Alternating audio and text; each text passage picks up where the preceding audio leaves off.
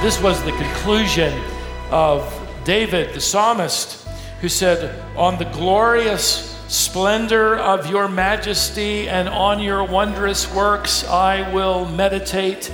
I will tell of your greatness. What was the end result of that meditation, studying, observing, watching, examining, learning? Wow, God, you did that. That's where it leads us. Uh, I got to tell people of your greatness. I belong to a great God.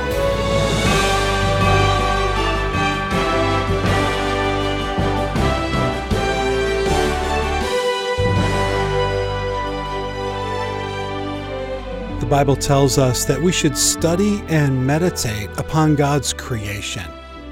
Why would that be the case? Well, when we do, it teaches us about God's character. We learn about God as we study the things He's made.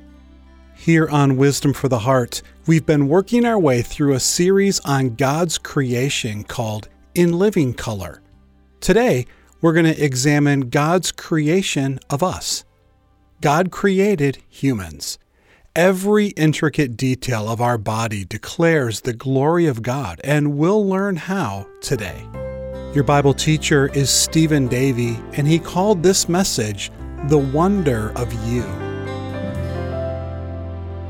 Thus far in our study, we have taken our binoculars and added them to our Bibles. We've made some observations revealed in creation, some of the wonders of the natural world around us. And you know, as well as I do, we've just really only begun to take a closer look at the creative genius of our Creator.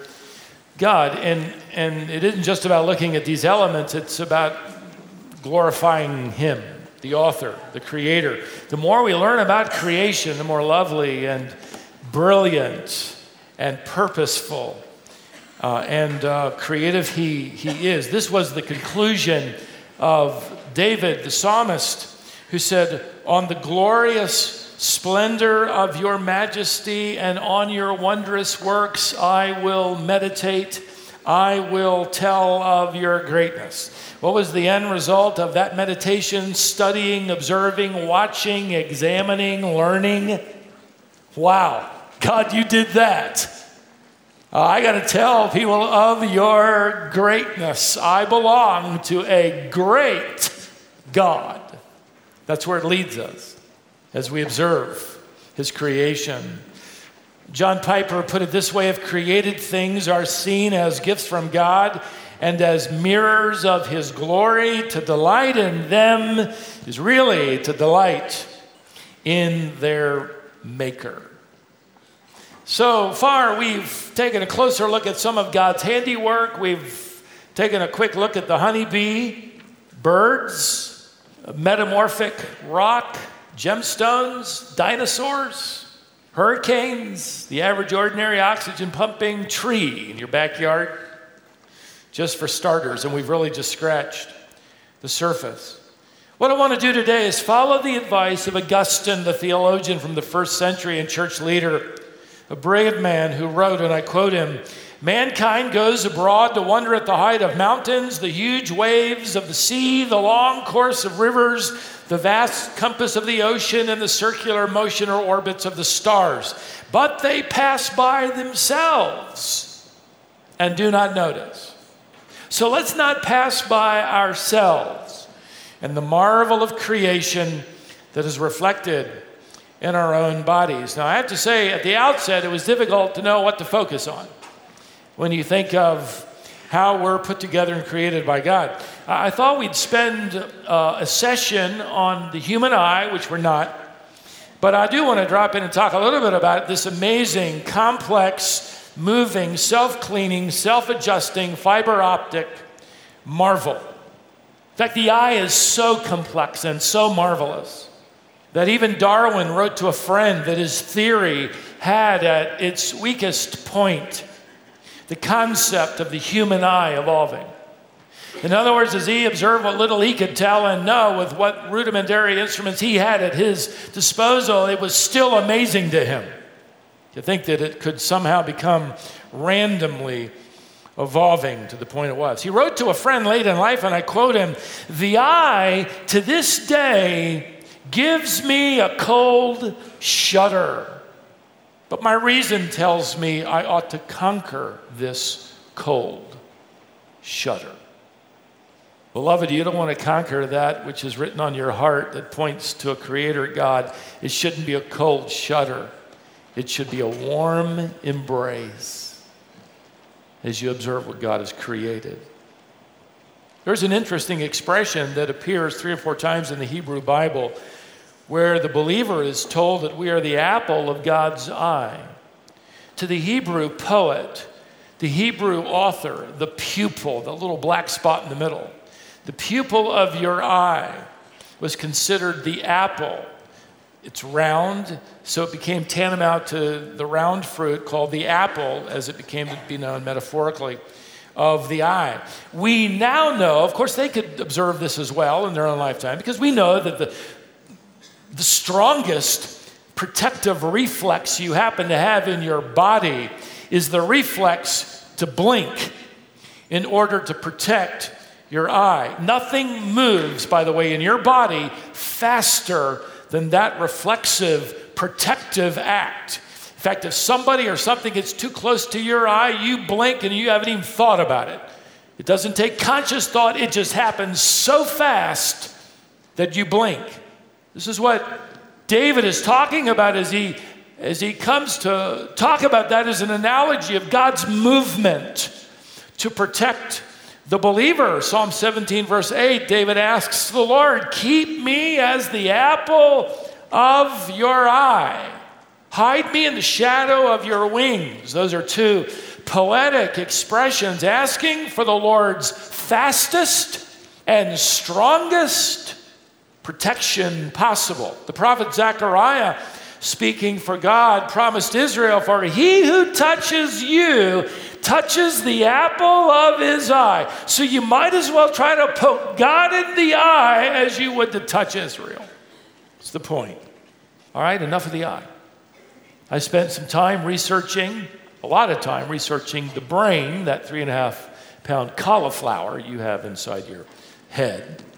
But inside that command center are 100 billion neurons and every one of those 100 billion neurons is making tens of thousands of communicative connections. It's staggering to consider. In fact, one recent research project revealed that it would take the world's fastest computer, the Cray computer, at least in our generation, the fastest computer, 100 years to process the data of what the eye sends to the brain and the data that's processed in one second. It would take the fastest computer 100 years to analyze the same kind of data processing that happens in you right now. One second. So you can imagine how easy it would be to focus on the eye and or the brain. But as I studied further, I was drawn deeper still into the molecular cellular aspects of our body's creation. And I have to admit to you now, I'm in deep water here. I, I flunked science class repeatedly. And math, which goes right along with it, I flunked that. In fact, I was allowed into college on probation because I had to pass pre algebra, and I was given one semester to do it. I had to get above a 70, and I got a 70, a D minus, so that I could become your pastor. I finally graduated. So I'm in, I'm in deep water here. I'll try not to give you anything I can't pronounce. But it is really amazing, this body of yours and mine. It's an amazing cell producing factory. In fact, in the time it takes me to finish this sentence, your body will have produced several million cells. It just produced several million more. It just produced several million more. 2 million cells per second, which is a good thing because 2 million cells a second are dying in your body. And that's the exchange rate. That's the way God designed it. What's aging? Aging is when more die than are, than are formed. And everything kind of starts slowing down, and the skin loses its, its plasticity, and the eye cornea hardens, and those joints don't work. What's happening? It's slowing down. That replacement rate slows down. But just imagine inside your body, just today, 60 billion cells will be manufactured. No wonder you're tired. Look at what's been happening. all you've been doing is sitting there, and you're just flat worn out. Now, evolution says that life supposedly developed over a few million years in a warm little pond of goop. And you have to use the word goop. You can't use water because amino acids won't form in water. So, this goop which was some kind of rather interesting, miraculous concoction, and nobody knows where it came from. Nobody knows what's in it, but we evidently know for certainty that, you came from it. At any rate, if you start with a big bang, and that produces this planet, and somehow on this planet, you get this strange little pond of goop. Over millions of years, molecules are formed over a few more million years, amino acids form, and during the next few million years, some of those amino acids notice each other. Say, hey, I'd kind of like to connect with you, and maybe we can do that. And trial and error over millions of years, we finally come together in just the right pattern, and a single cell springs to life. Now, based on the light microscope, which Darwin had available and would have used to study the cell, he was able to amplify the cell several hundred times but the living cell that he looked at would have looked to him like an apparently disordered blob of particles which seem to be tossing around rather haphazardly. Something's going on, looks like inside, but he can't tell for sure, but it's moving rather haphazardly in all kinds of directions. That's all he knew.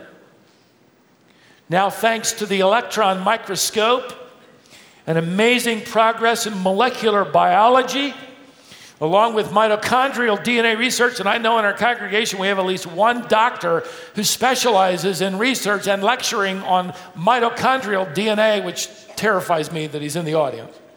But at any rate, we can now study the cell magnified a billion times over.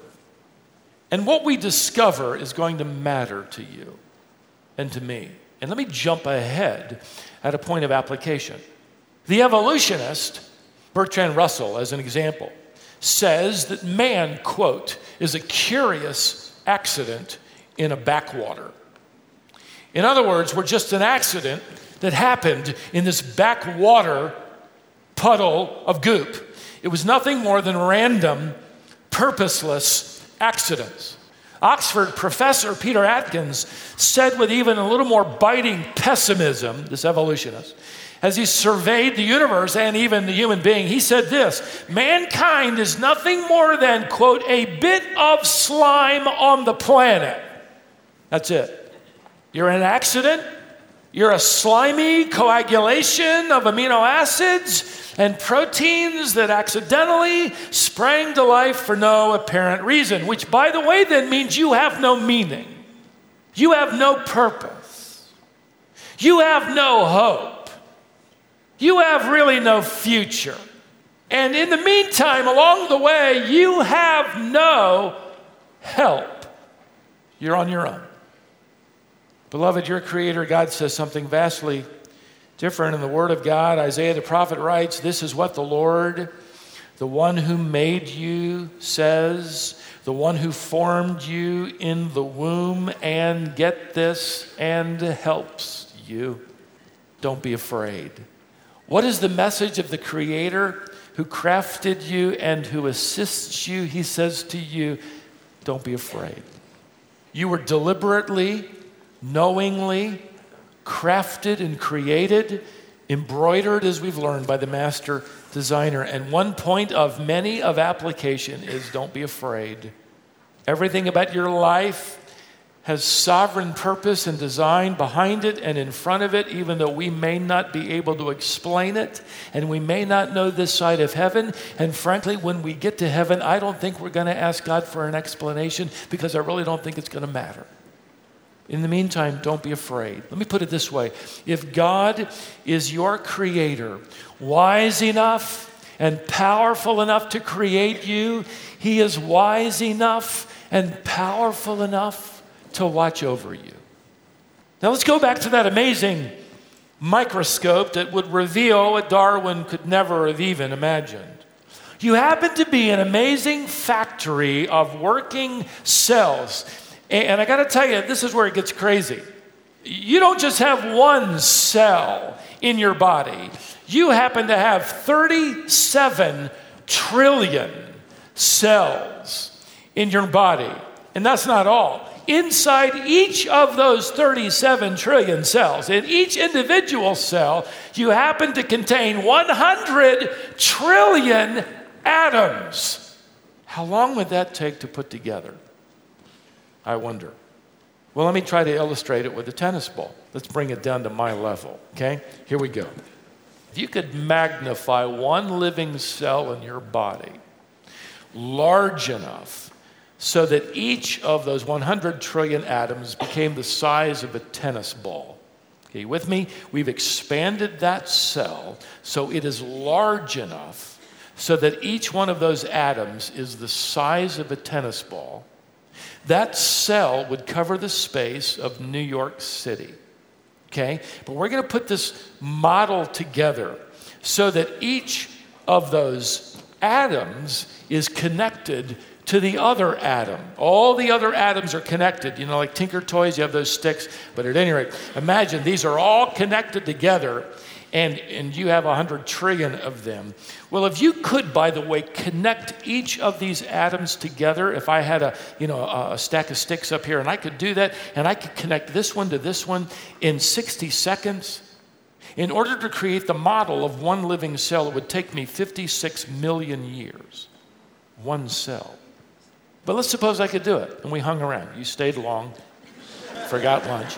And we created that model. And it's covering New York City because it's that large. We can get in our car and we can drive around and we can look at it. Oh, and by the way, if I had the ability, which you know I don't, to somehow animate this so that these are now all working, spinning, turning, doing these amazing functions.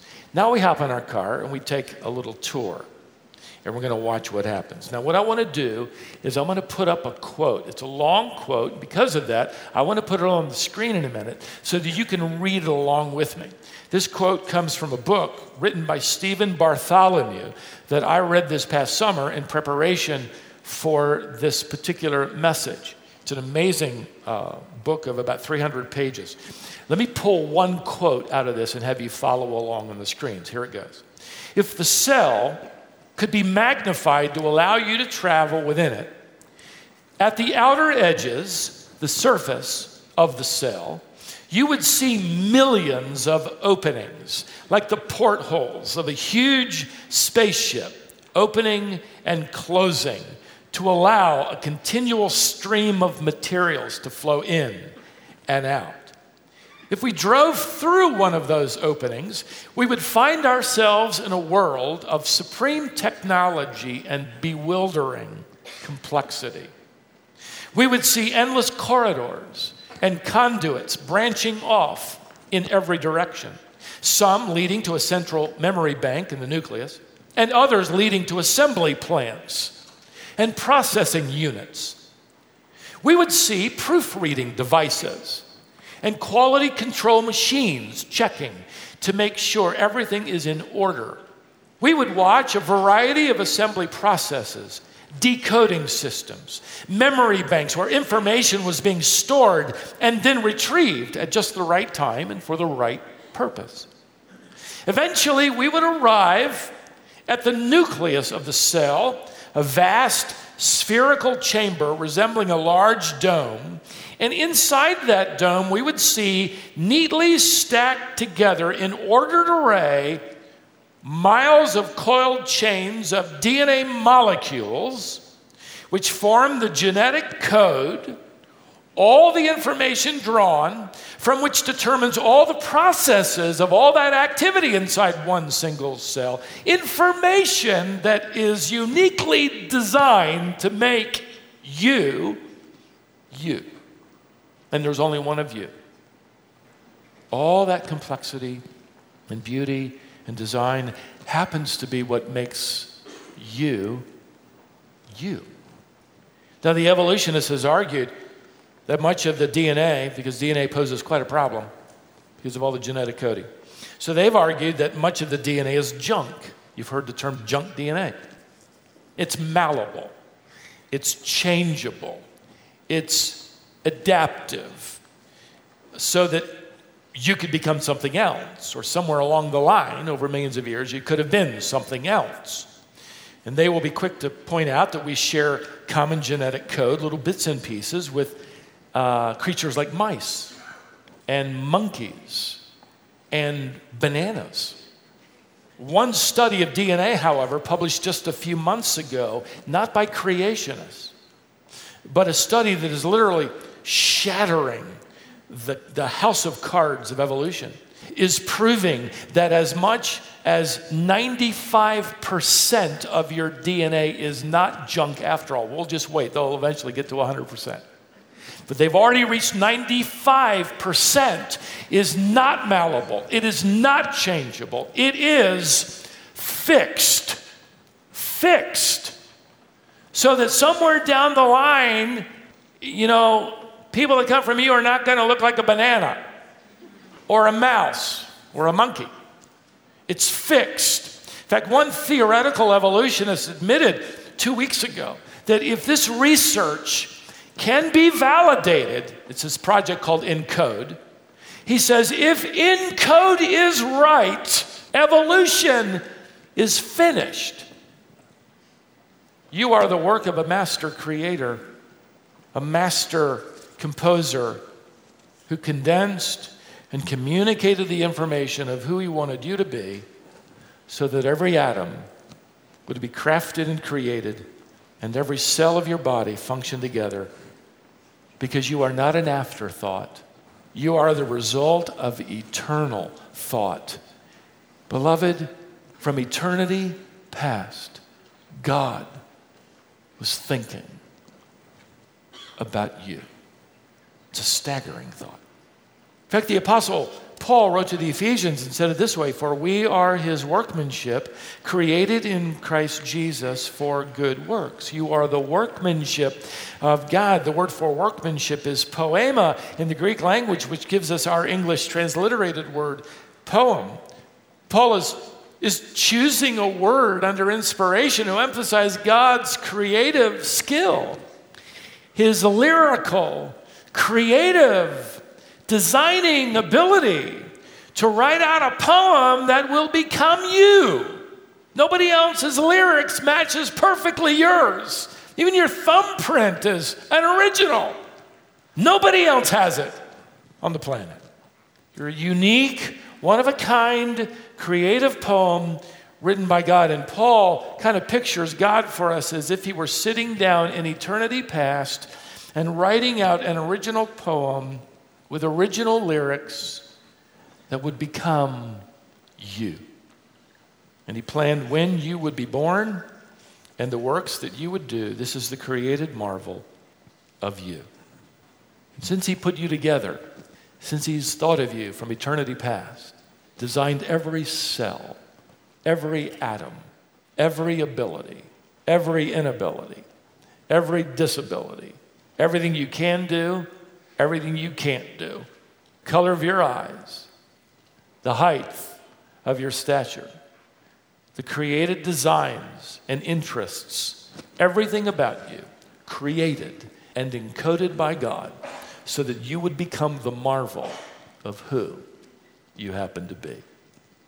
I was reminded of an event that I shared with you a few years ago, I believe in a Sunday evening service. I want to repeat it here, but it occurred in the early 1930s. A man was on the side of a dirt road, standing next to his broken down Model A.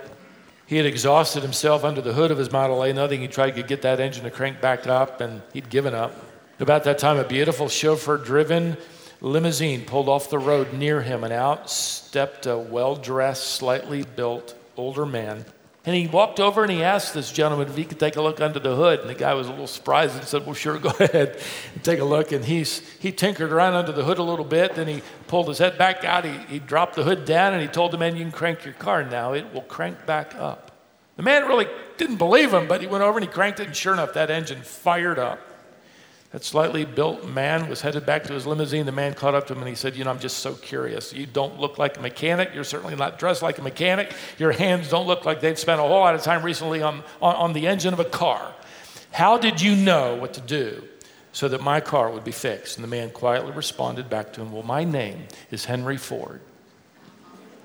And I invented your car.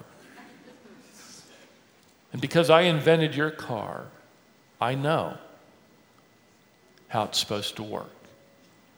God designed you, He put you together, He wrote out the lyrics of your life, He coded those lyrics into DNA coils so that all those cells and all those atoms would operate as they're supposed to. By the way, don't talk yourself down, don't run yourself down. You're a marvelous creation, a masterpiece that is original and unique. You're the only you there will ever be uniquely you. The enemy wants to run down God's creation. The enemy will tell you, You're nobody. You're nobody. Who do you think you are? Oh, I am one of God's marvels. That's who I am. That's who you are. Uniquely designed as one of God's original masterpieces. He invented you. he invented you. He then knows how you're supposed to work, how you work best, and that for which He designed you, so that no matter how mundane or repetitive, small or great, do it well.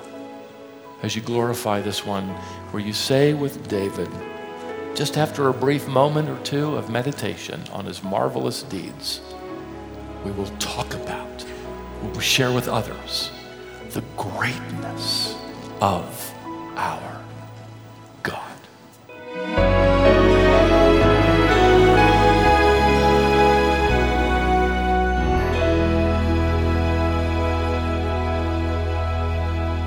I'm glad you joined us today. This is Wisdom for the Heart, the Bible teaching ministry of Stephen Davey. Stephen is the president of Wisdom International one of the resources we've developed is a book based on this series. If you're enjoying this look at God's creation, you'll enjoy the book called In Living Color. This is a hardback book that makes a great gift. It's available during this series at a special rate. Visit wisdomonline.org for information. Join us next time for more Wisdom for the Heart.